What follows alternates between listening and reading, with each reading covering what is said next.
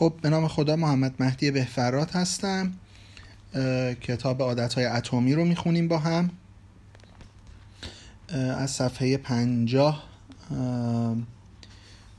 توی عادت های هویت بنیاد بودیم که از اینجا بحث رو ادامه میدیم. فرض کنید دو نفر در برابر سیگار مقاومت می‌کنند. وقتی سیگاری به آنها تعارف می شود اولی می‌گوید نه ممنونم دارم ترکش می‌کنم. پس او معقول به نظر می رسد ولی فردی که به او سیگار را تعارف کرده هنوز باور دارد که او آدمی سیگاری است که سعی می کند آدم دیگری شود. چنین فردی با حفظ همان باور سیگاری بودن امیدوار است که رفتارش تغییر کند. دومی سیگار را رد می کند می‌گوید نه ممنونم. من سیگاری نیستم. پس او فقط کمی متفاوت است ولی این جمله تغییری در هویت را نشان می دهد سیگار کشیدن بخشی از زندگی سابقش بود نه زندگی فعلیش. او دیگر هویتش را همچون یک سیگاری تعریف نمی کند. بسیاری از افراد وقتی شروع به اصلاح شدن می کنند تغییر هویت را حتی مد نظر قرار نمی دهند. چه این افرادی صرفا می گویند قصد دارم لاغر شوم. پیامد. اون اشاره داره که این جمله پیامد. و اگر به این رژیم غذایی سفت و سخت بچسبم لاغر می شوم. روند. قصد دارم لاغر شوم و به عنوان یک پیامد معرفی کرده. اینکه به این رژیم غذایی سفت و سخت بچسبم رو به عنوان و لاغر بشم رو روند. آنها هدف گذاری می کنند و اقداماتی را برای رسیدن به این هدف تعیین می کنند ولی به باورهایی که اقداماتشان را هدایت می کند توجهی ندارند. آنها هیچگاه نگرشی را که نسبت به خودشان دارند تغییر نمی دهند و توجه ندارند که هویت قدیمیشان ممکن است نقشه های تازه آنها را برای تغییر رفتار نقشه براب کند در پس هر سیستمی از اقدام ها سیستمی از باورها قرار دارد سیستم دموکراسی بر باورهایی مثل آزادی، حکومت اکثریت و برابری اجتماعی مبتنی است. سیستم دیکتاتوری بر مجموعه بسیار متفاوت از باورها مثل قدرت مطلق و اطاعت محض استوار است. در یک, در یک نظام دموکراسی آدم می تواند راه های زیادی را برای کشاندن افراد بیشتر به پای صندوق های رأی تصور کند. اما در سیستم دیکتاتوری هیچگاه چنین تغییر رفتاری محلی از اعراب ندارد. این گونه تغییرات با هویت چنین سیستمی سازگار نیستند. رأی دادن رفتاری است که تحت مجموعه معینی از باورها ناممکن است. زمانی که درباره افراد سازمانها یا جوامع بحث می‌کنیم الگوی مشابهی دیده می شود در این حوزه ها نیز مجموعی از باورها و پیشفرزها وجود دارند که سیستم و هویتی را که در پس عادتها قرار دارد شکل می دهند. رفتاری که با خود فرد بی ارتباط باشد دوام نمی آورد. ممکن است دوست داشته باشید بیشتر پول در بیاورید. ولی اگر هویت شما هویت آدمی مصرف کننده باشد و نه آدمی فرصت آفرین باز هم به سمت خرج کردن سوق پیدا می کنید نه پول درآوردن. ممکن است بخواهید بدن سالمتری داشته باشید. لیکن اگر مانند گذشته راحت طلبی را بر سخت کوشی رجحان دهید به سمت استراحت کردن سوق داده می‌شوید نه ورزش کردن. تا وقتی باورهای زیر زیرینی را که به رفتار گذشته اتان گرایش دارند تغییر ندهید دشوار می توانید عادتهایتان را عوض کنید. شما برنامه و هدف تازه ای دارید اما کیستی یا هویتتان را تغییر نداده اید. ماجرای برین کلارک کارآفرین اهل بولدر کلاردو شاهد خوبی بر این مدعا است. کلارک به من گفت تا آنجایی که حافظه هم قد می‌دهد عادت به جویدن ناخون داشتم. وقتی خردسال بودم عادتی عصبی باعث شد به ناخون جویدن روی بیاورم و بعد به روشی نامطلوب برای تمیز کردن ناخونهایم مبدل شد. یک روز از من را جزم کردم وقتی ناخونهایم تا حدی رشد نکرده آنها را نجوم. فقط به کمک قدرت اراده متمرکز از پسش برآمدم. بعدا کلارک کار عجیبی کرد. او گفت از زنم خواستم تا برنامه اولین و آخرین جلسه مانیکور ناخونهایم را ترتیب دهد. ایدم این بود که اگر برای نگه داشتن ناخونهایم پول بپردازم آنها را نخواهم جوید. این کار موثر واقع شد ولی نه به خاطر دلایل مالی. اتفاقی که افتاد این بود. مانیکور باعث شد که ناخونهایم برای اولین بار واقعا زیبا به نظر برسد. حتی مانیکور کننده گفت که از ناخون جویدن که بگذریم ناخونهایم واقعا سالم و جذاب است. یک باره به ناخونهایم بالیدم و با آنکه هیچ وقت داشتنش را حوض نکرده بودم به کلی رفتارم تغییر کرد. از آن به بعد هرگز ناخونهایم را نجویدم حتی یک بار. حالا به مراقبت از آنها میبالم. شکل نهایی انگیزش ذاتی زمانی است که عادت بخشی از هویت انسان بشود. بین آنکه بگوییم من از آن مدل آدمهایی هستم که دوست دارم اینجوری شوند و آن مدل آدم هایی که می‌گویند من اینجوری هستم فرق زیادی است. یه بار دیگه جمله رو بخونم. بین آن که بگوییم من از آن مدل آدم هایی هستم که دوست دارن اینجوری شوند و آن مدل آدم هایی که می‌گویند من اینجوری هستم فرق زیادی است. که دوست دارم اینجوری بشم با اونی که بگه اینجوری هستم انگار داره تو هویتش دستکاری می‌کنه. هرچه بیشتر به جنبه از هویتتان ببالید انگیزه بیشتری خواهید داشت تا عادت, عادت مرتبط با آن را حفظ کنید. اگر به حالت موهایتان میبالید انواع اقسام عادتهایی را تقویت می‌کنید که از موهایتان مراقبت می‌کند. اگر به اندازه سرشانه هایتان میبالید مواظب هستید که از تمرین های بالاتنه قفلت نورزید. اگر به شالگردنی که میبافید مباهات می‌کنید احتمال بیشتری وجود دارد که هر هفته چند ساعتی را برای بافتن صرف کنید. زمانی که غرور و مباهاتتان وارد ماجرا می شود با چنگ و دندان می جنگید تا عادتتان را حفظ کنید. تغییر رفتار حقیقی تغییری در هویت در هویت است. شاید در ابتدا انگیزه باعث شود که عادتی را شروع کنید ولی در ادامه تنها عاملی که باعث می شود به عادتی پایبند بمانید این است که جزی از هویتتان شود. هر کسی می تواند خودش را متقاعد کند که به باشگاه ورزشی سری بزند یا یکی دو بار غذای سالم بخورد. ولی اگر باوری را که در پس این رفتار هست تغییر ندهید تصور اینکه در دراز مدت به این تغییرات رفتاری پایبند باشید سخت است. اصلاحات رفتاری تا زمانی که جزی از کیستیتان نشده فقط اصلاحاتی موقتی است. هدف این نیست که کتابی بخوانید. هدف آن است که کتاب خان بشوید. هدف این نیست که در ماراتونی شرکت کنید. هدف آن است که دونده بشوید. هدف این نیست که سازی را یاد بگیرید. هدف آن است که نوازنده بشوید. معمولا رفتارهای شما انعکاسی از هویتتان است. کارهایی که می کنید شاخصی از آن کسی است که باور دارید. خواه به صورت خداگاه و خواه ناخداگاه هستید.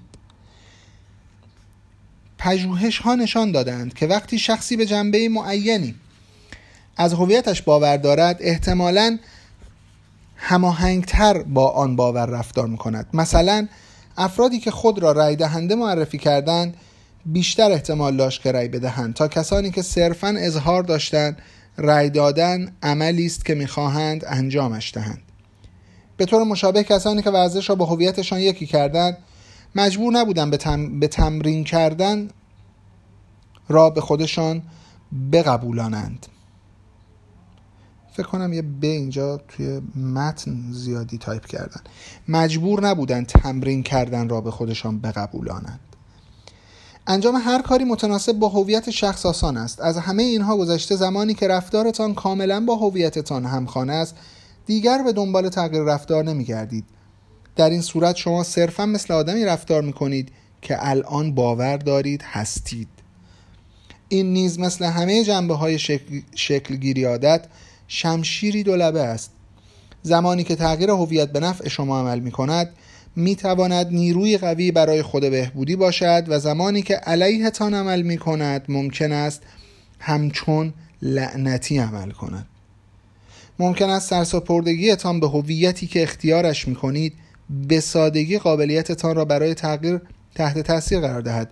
بسیارند کسانی که در خواب سبکی مسیر زندگی را طی کنند و معیارهایی را که به هویتشان متصل شده کورکورانه دنبال می‌کنند. من با آدرس ها مشکل دارم. من صبحها کارایی ندارم. من نام افراد خوب در ذهنم نمیماند. این همون جمله‌ای که من خودم خیلی میگم. من همیشه تاخیر دارم. من از تکنولوژی سردر نمیآورم. ریاضی من فاجعه است. و هزار شکل و قالب دیگر. وقتی چند سال داستانی را برای خود تکرار کنید با آسانی ممکن است به این گودالهای ذهنی فرو بروید و آنها را همچون حقیقتی بپذیرید. به مرور زمان در مقابل برخی کارها مقاومت می‌کنید. چون معتقدید که کار من نیست. فشاری درونی وجود دارد تا خود, خود خودانگاره تان را حفظ کنید. خودانگاره یعنی اونجوری که خودتون رو فرض می‌کنید مثل همین جملهایی که خوندیم. و به طریقی رفتار کنید که با باورهایتان همخانی داشته باشد. یه بار دیگه قشنگ بود. فشار درونی وجود دارد تا خود انگارهتان را حفظ کنید. و به طریقی رفتار کنید که با باورهایتان همخانی داشته باشد. به هر در می‌زنید تا در تضاد با خودتان قرار نگیرید. یعنی یه تعریفی از خودتون می‌کنید میگی من با آدرس مشکل دارم من نمی‌دونم صوبا کارایی ندارم من خودم هم بعضی از این جمله ها رو قشنگ دارم دیگه.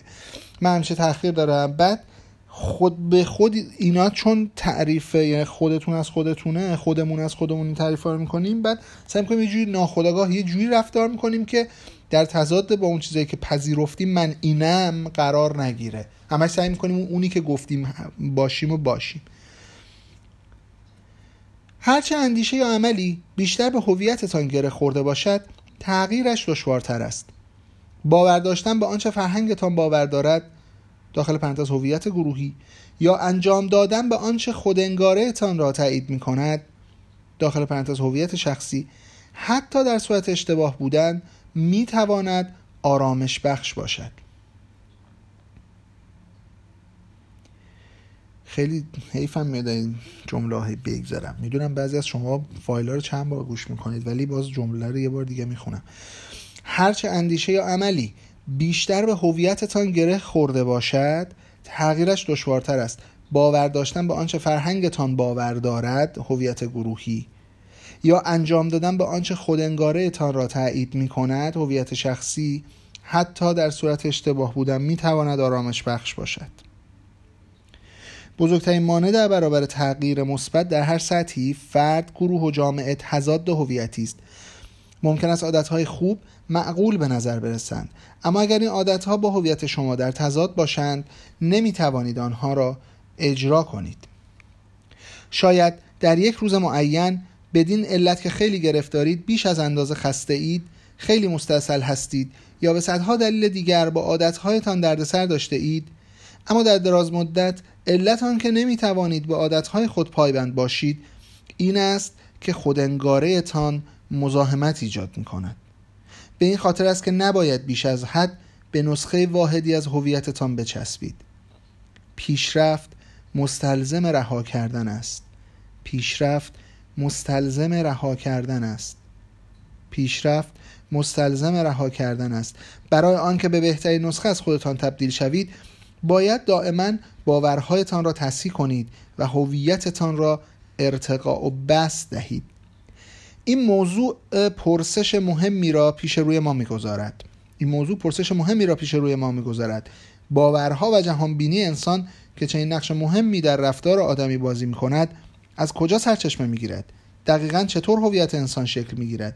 چگونه می توانیم بر جنبه های جدید هویتمان که به ما کمک می کند تأکید کنیم و به تدریج قطعه از هویتی را که دست و پاگیره است محو کنیم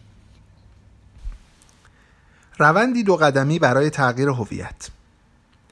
هویت ما از عادتهایمان پدید می آید ما با باورهایی از پیش چیده شده به دنیا نمی آییم از جمله باورهایی که درباره خودمان داریم طی تجربه آموخته و شرطی می شود دقیق تر بگوییم. هویت ما در عادتهای ما تجسم می آبد. وقتی هر روز تخت خوابتان را مرتب می کنید هویت یک فرد منظم را نشان می دهید وقتی هر روز مطلبی می نویسید هویت شخص خلاقی را مجسم می سازید زمانی که هر روز تمرین ورزشی می کنید هویت شخص ورزشکاری را مجسم می کنید هرچه بیشتر رفتاری را تکرار کنید هویت مرتبط با آن رفتار را بیشتر تقویت می کنید در واقع ریشه واژه هویت در اصل از دو کلمه ایلاتینه اسنتیتاس به معنای بودن و ایدنتیدم به معنای مکررن است. بنابراین معنای تحت لفظی هویت بودگی مکرر است. هویتتان اکنون هرچه باشد فقط بدان سبب به آن معتقدید که گواهی برای آن دارید. اگر 20 سال آزگار است که هر یک شنبه به کلیسا می روید شاهدی بر آن دارید که مذهبی هستید. اگر یک سال است که هر شب زیست شناسی می‌خوانید گواهی بر آن دارید که اهل مطالعه هستید. اگر حتی وقتی برف میبارد به باشگاه می‌روید شاهدی بر آن دارید که به متناسب کردن اندامتان متعهد هستید.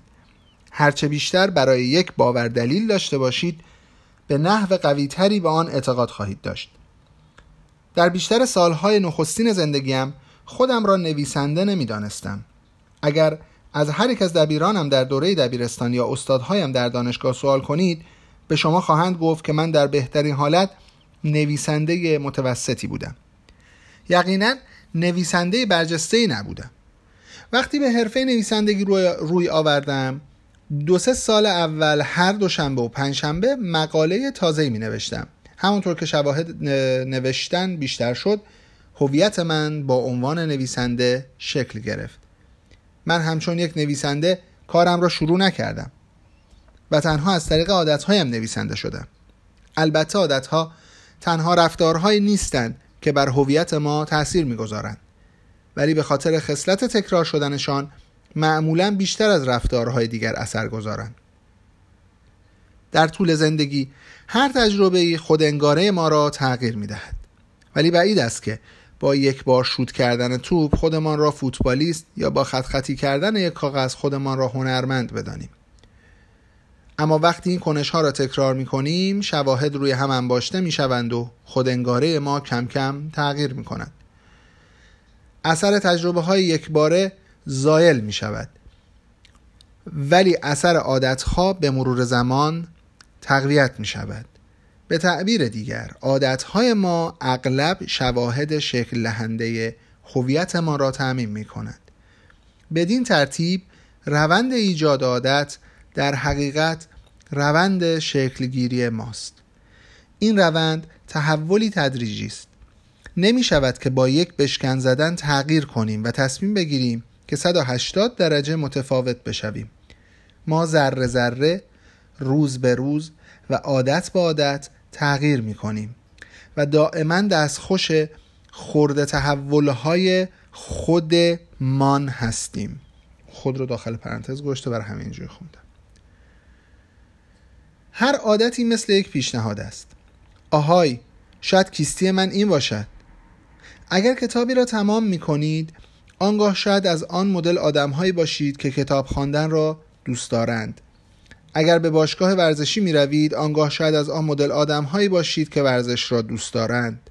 اگر گیتار می زنید شاید از آن مدل آدم هایی باشید که موسیقی را دوست هر کنش شما به مسابه رأی که به کسی که دوست دارید باشید می دهید واقعا جمله های این کتاب باید بلعید خیلی هاشو. هیچ نمونه واحدی باورهای ما را متحول نمی کند ولی همچنان که ها جمع می شوند شواهد دال بر هویت جدیدتان نیز جمع می شوند شواهد دال بر هویت جدیدتان نیز جمع می شوند و همین یکی از دلایلی است که نشان می دهد تغییر معنادار مستلزم تغییر بنیادی نیست. های کوچک با فراهم کردن شواهدی دال بر هویت جدیدی تغییر معناداری ایجاد می کنند تغییری که معنادار باشد در واقع تغییری بزرگ است. این است اعجاز اصلاحات کوچک. وقتی همه این حقایق را کنار هم بگذاریم متوجه می شویم که عادت مسیری که عادت مسیری به سوی تغییر هویت است. عملی ترین راه جهت تغییر آن که هستید این است که آنچه را که انجام می دهید تغییر دهید. هر بار صفحه می نویسید شما نویسنده هستید. هر بار که نواختن ویولون را تمرین می کنید شما نوازنده هستید. هر بار که تمرین ورزشی می کنید شما ورزشکار هستید. هر بار که کارمندان خود را تشویق می‌کنید شما رهبر هستید. هر عادت علاوه بر اینکه نتایجی به بار میآورد به ما چیزی میآموزد که بسیار مهمتر است. به خودتان اعتماد کنید. ما کم کم باور می‌کنیم که می توانید واقعا این کارها را به اتمام برسانید. بعد می‌گفت می توانیم واقعا این کارها را به اتمام برسانیم. ما اینو دیگه کم کم باور وقتی رأی ها جمع می شوند و شواهد شروع به تغییر می کنند روایتی که از هویت خود دارید نیز تغییر می کند البته این قضیه به طور متضاد هم عمل می کند هر بار که تصمیم می گیرید به عادت بدی عمل کنید عمل شما رأیی به آن هویت بد است. خبر خوب این که لازم نیست انسان کاملی باشید. در هر انتخاباتی آرایی به دو طرف مبارزه داده می شود بنابراین لازم نیست با کسب اتفاق اتفاق آرا برنده شوید. لازم نیست با کسب اتفاقات آرا برنده شوید. اشکالی ندارد که چند رأی به خاطر رفتار بد یا عادت بی سمر هزینه کنید. هدف شما صرفا پیروزی در اکثریت زمان هاست.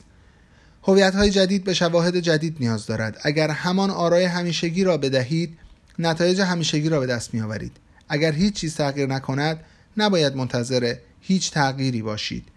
این فرایند روندی دو قدمی است. یک تصمیم بگیرید که چجور آدمی می خواهید باشید.